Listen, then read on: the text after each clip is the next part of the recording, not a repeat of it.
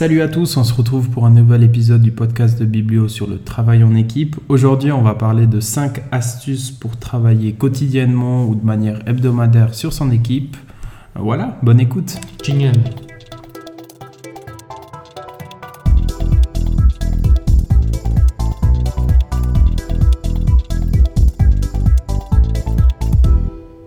Yo tout le monde, on se retrouve de nouveau avec euh, Robin. Salut Tamo, bienvenue dans cet épisode. Encore- Corinne, je me réjouis de, de parler avec toi sur ce sujet. Ah, Comme d'hab. C'est toujours des sujets qui nous parlent et qui nous, qui nous, qui nous suivent. Donc aujourd'hui, on va parler encore sur, un, sur le travail en équipe. On va être un peu plus spécifique sur euh, des actions, des éléments à prendre en compte quand on gère son équipe de manière quotidienne. Peut-être un épisode qui se dirige plus vers les managers, je dirais, ou les personnes qui gèrent une équipe. Parce que c'est des actions qu'ils vont devoir faire pour garder de la performance, garder une bonne ambiance dans son équipe et finalement atteindre euh, les objectifs communs.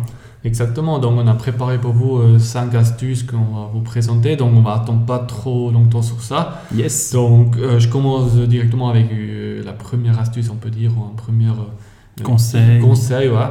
Donc c'est connaître les compétences et les rôles d'équipe.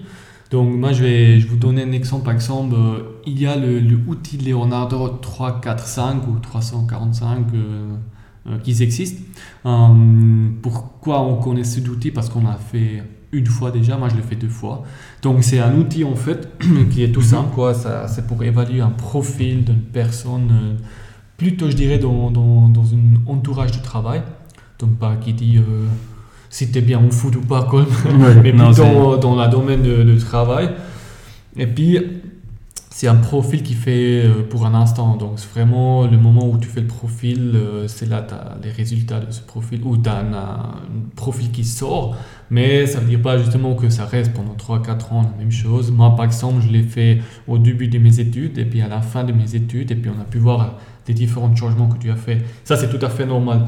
Donc, l'outil peut utiliser euh, bah, pour plein de choses. Quoi. Ça peut, nous, on l'a fait pour, euh, déjà pour nous personnels, donc d'avoir un aperçu euh, personnel de ce profil où on a euh, ouais, des qualités. Donc, Mhm. c'est, il faut imaginer à la fin, on a une, une- vraiment un dossier assez complet qui sort, je pense, c'est 20 pages. Quoi. Et puis, euh, c'est assez, c'est assez euh, incroyable aussi. Donc, euh, si on travaille avec ces outils comme ça, on a toujours l'impression de dire ouais, ces outils, c'est un peu blabla, un peu blibli.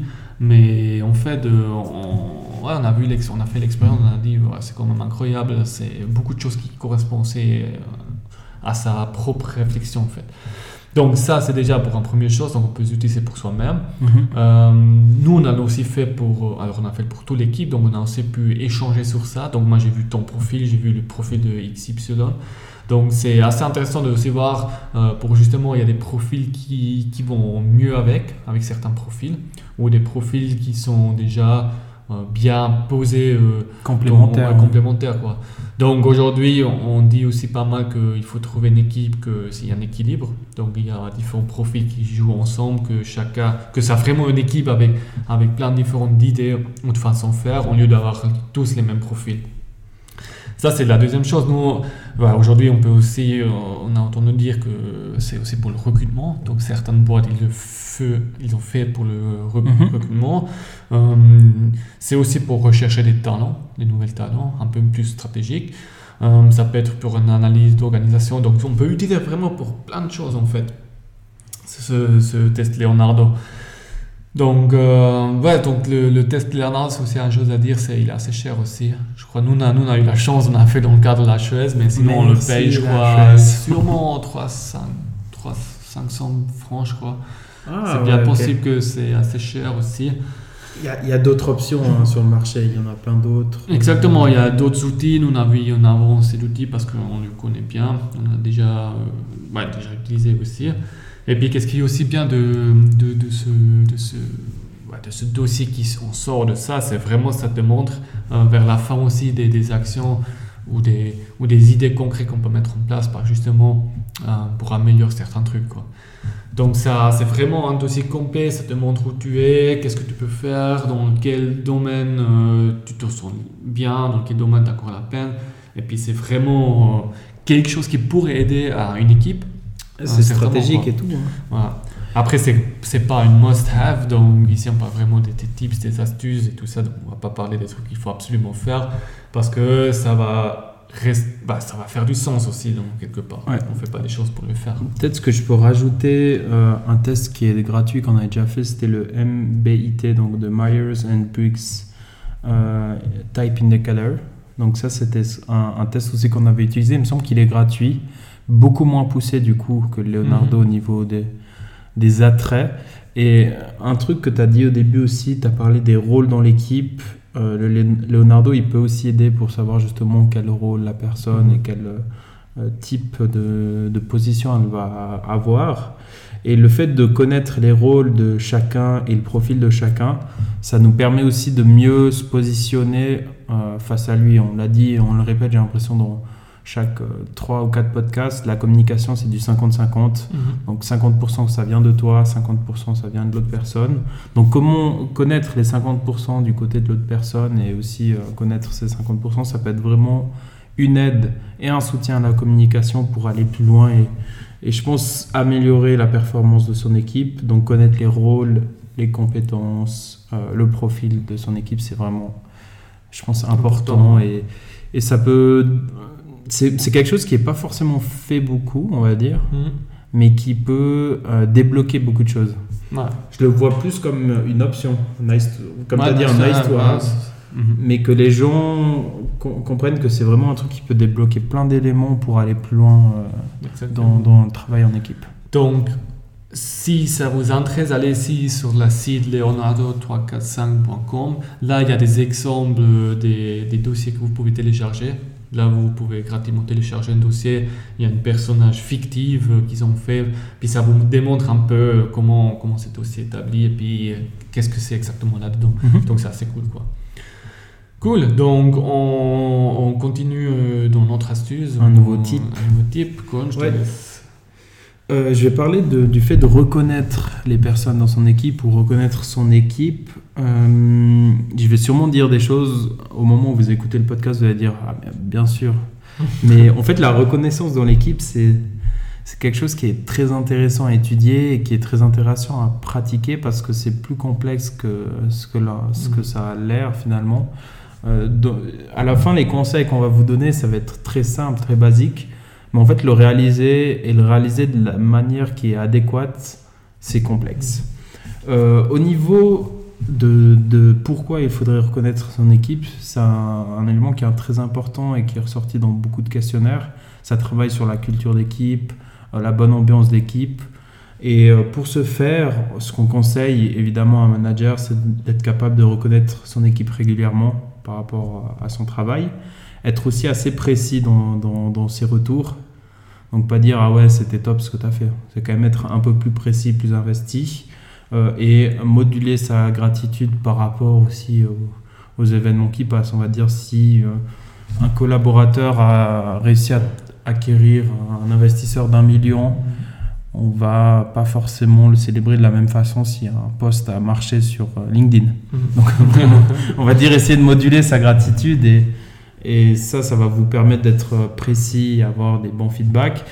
Et pourtant, il y a des choses euh, à éviter et faire attention quand on commence à, reconnaître, euh, faire de la reconnaissance dans son équipe. Euh, typiquement, oublier de remercier, devenir, euh, ça devienne quelque chose, on va d'exceptionnel. Le fait de remercier, ça doit être quotidien et quelque chose qui se passe dans, dans la culture. Aussi négliger les réussites les plus minimes. Pour certaines personnes, le fait de réussir quelque chose, un petit élément, que ce soit un poste, euh, régler un petit problème dans l'équipe, régler un petit problème dans, dans un processus, bah, ça va être beaucoup de choses qui vont se régler. Du coup, ne pas négliger ces petites choses. Euh, attention aussi à ne pas trop se répéter. Euh, un des risques, c'est de rentrer dans le Oh, moi je fais de la reconnaissance à tout bout de champ et je dis bravo à tout le monde. Mhm. Non, ça, il faut faire attention.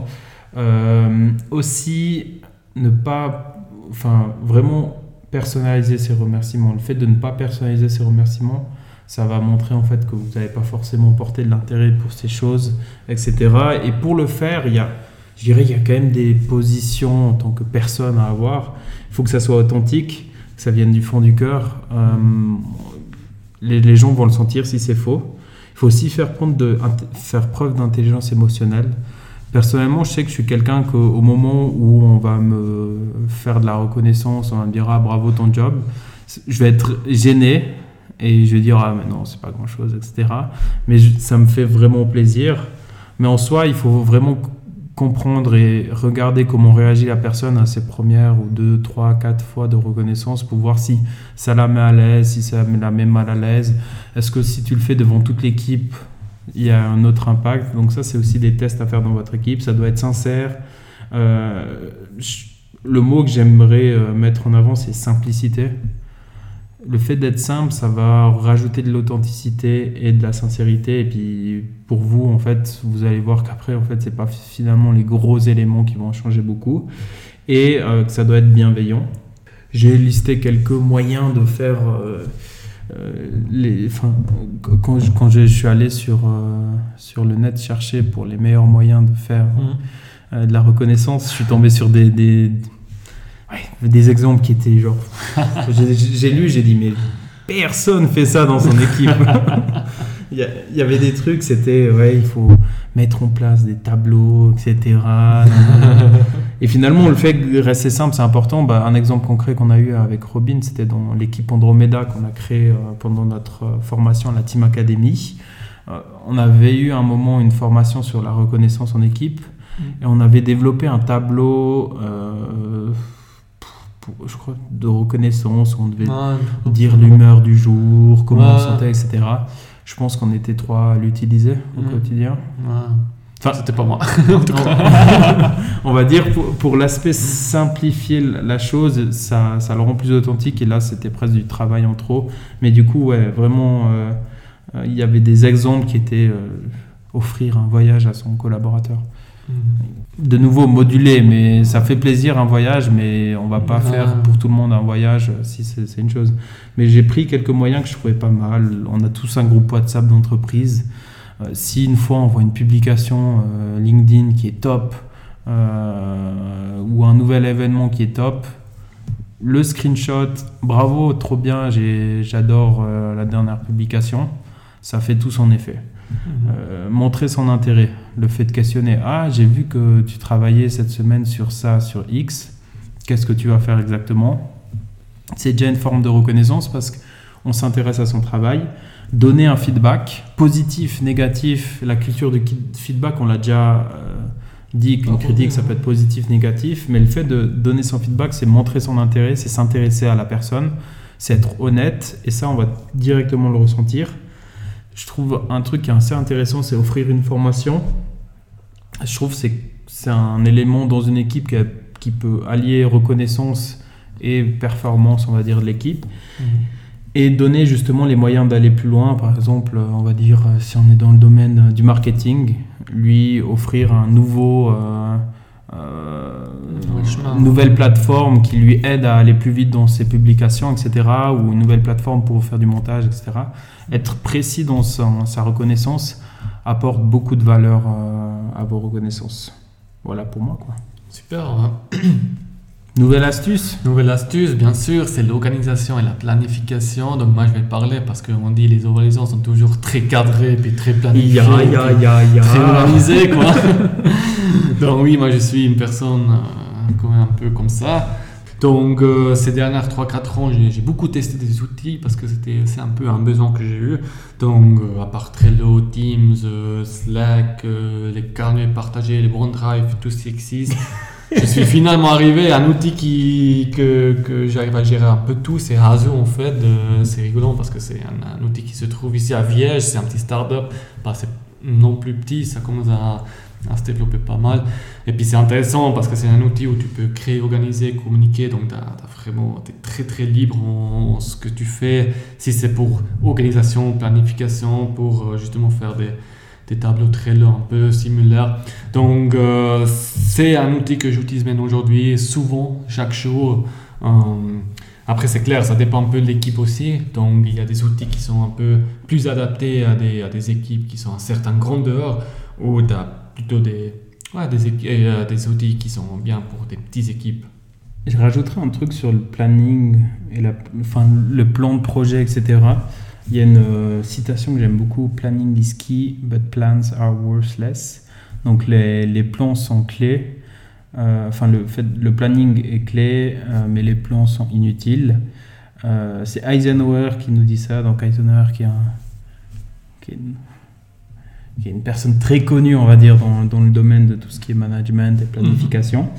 Euh, pourquoi en fait il dit ça? Il explique que justement les, les plans sont souvent inutiles parce que la réalité rattrape souvent les plans. Donc la réalité qui est composée surtout de, de complexes.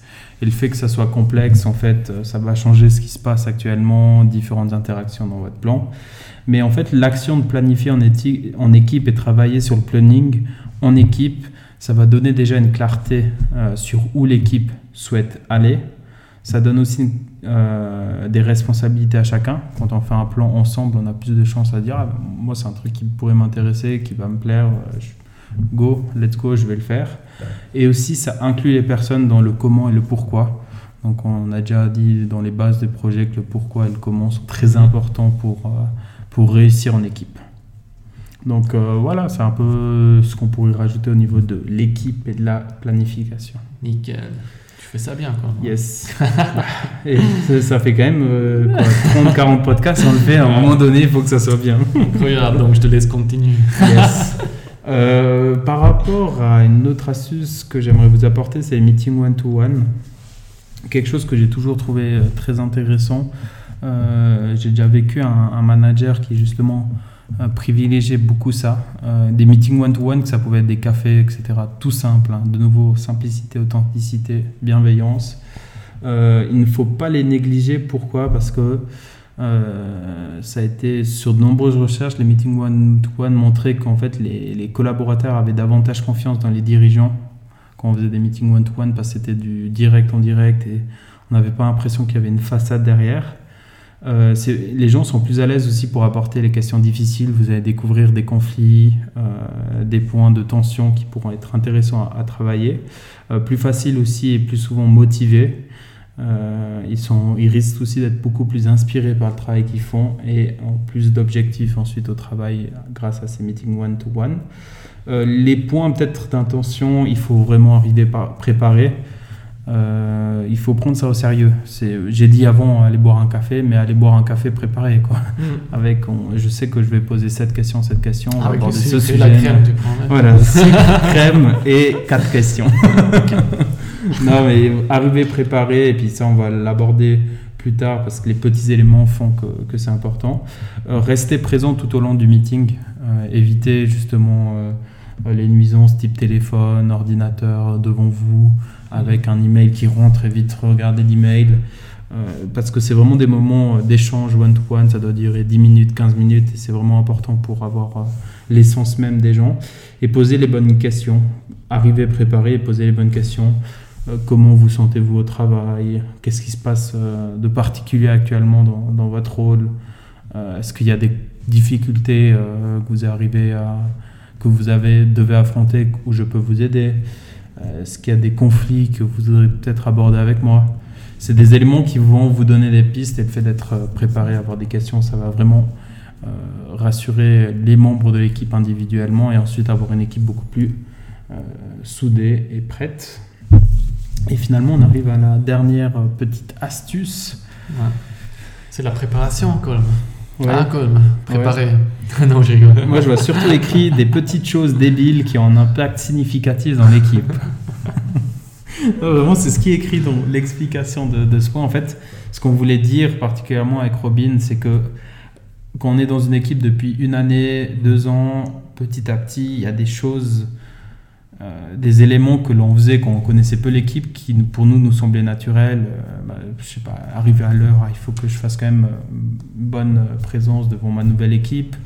Il euh, faut que j'arrive préparé avec une présentation claire etc il faut que je réponde à tous les emails. C'est des éléments que finalement c'est des petites choses mm -hmm. qui prennent pas forcément beaucoup de temps mais qui, au bout de un an, deux ans, risque de se perdre. Ça, on l'a vécu aussi, nous, à Andromeda. Après, ça, c'est clair, après, ça donne une certaine frustration. Peut-être que tu as une frustration dans l'équipe, ça peut vite partir dans tout le sens, quoi. Donc, typiquement, bah, préparer un rendez-vous quoi donc si, quelqu'un fait les, les, points qui sont traités donc justement envoyer quelques jours en avant le fichier avec tout ce qu'il sait avec le planning où sont les pauses comme ça les gens peuvent se préparer puis pas venir jour J avec tous ces trucs et on commence un peu par-ci par-là ouais, c'est justement ces petites choses comme tu as dit avant aussi au niveau le Natel éteindre le Natel c'est un rendez-vous pas toujours des distractions, des trucs comme ça. Donc ça, c'est vraiment, vraiment, je trouve vraiment important, quoi. Ouais, bah une ou deux fois, il a pas de souci. Une, deux, trois, quatre, cinq, six, sept, huit, neuf fois. Là, à un moment donné, vous allez avoir votre équipe qui réagit et, et qui prend ça mal, finalement. Mhm. C'est ça. Ça. Bah voilà, 5 astuces du coup. 5 hein. astuces, on est là, on est à la fin. voilà, on espère que vous avez apprécié cet épisode.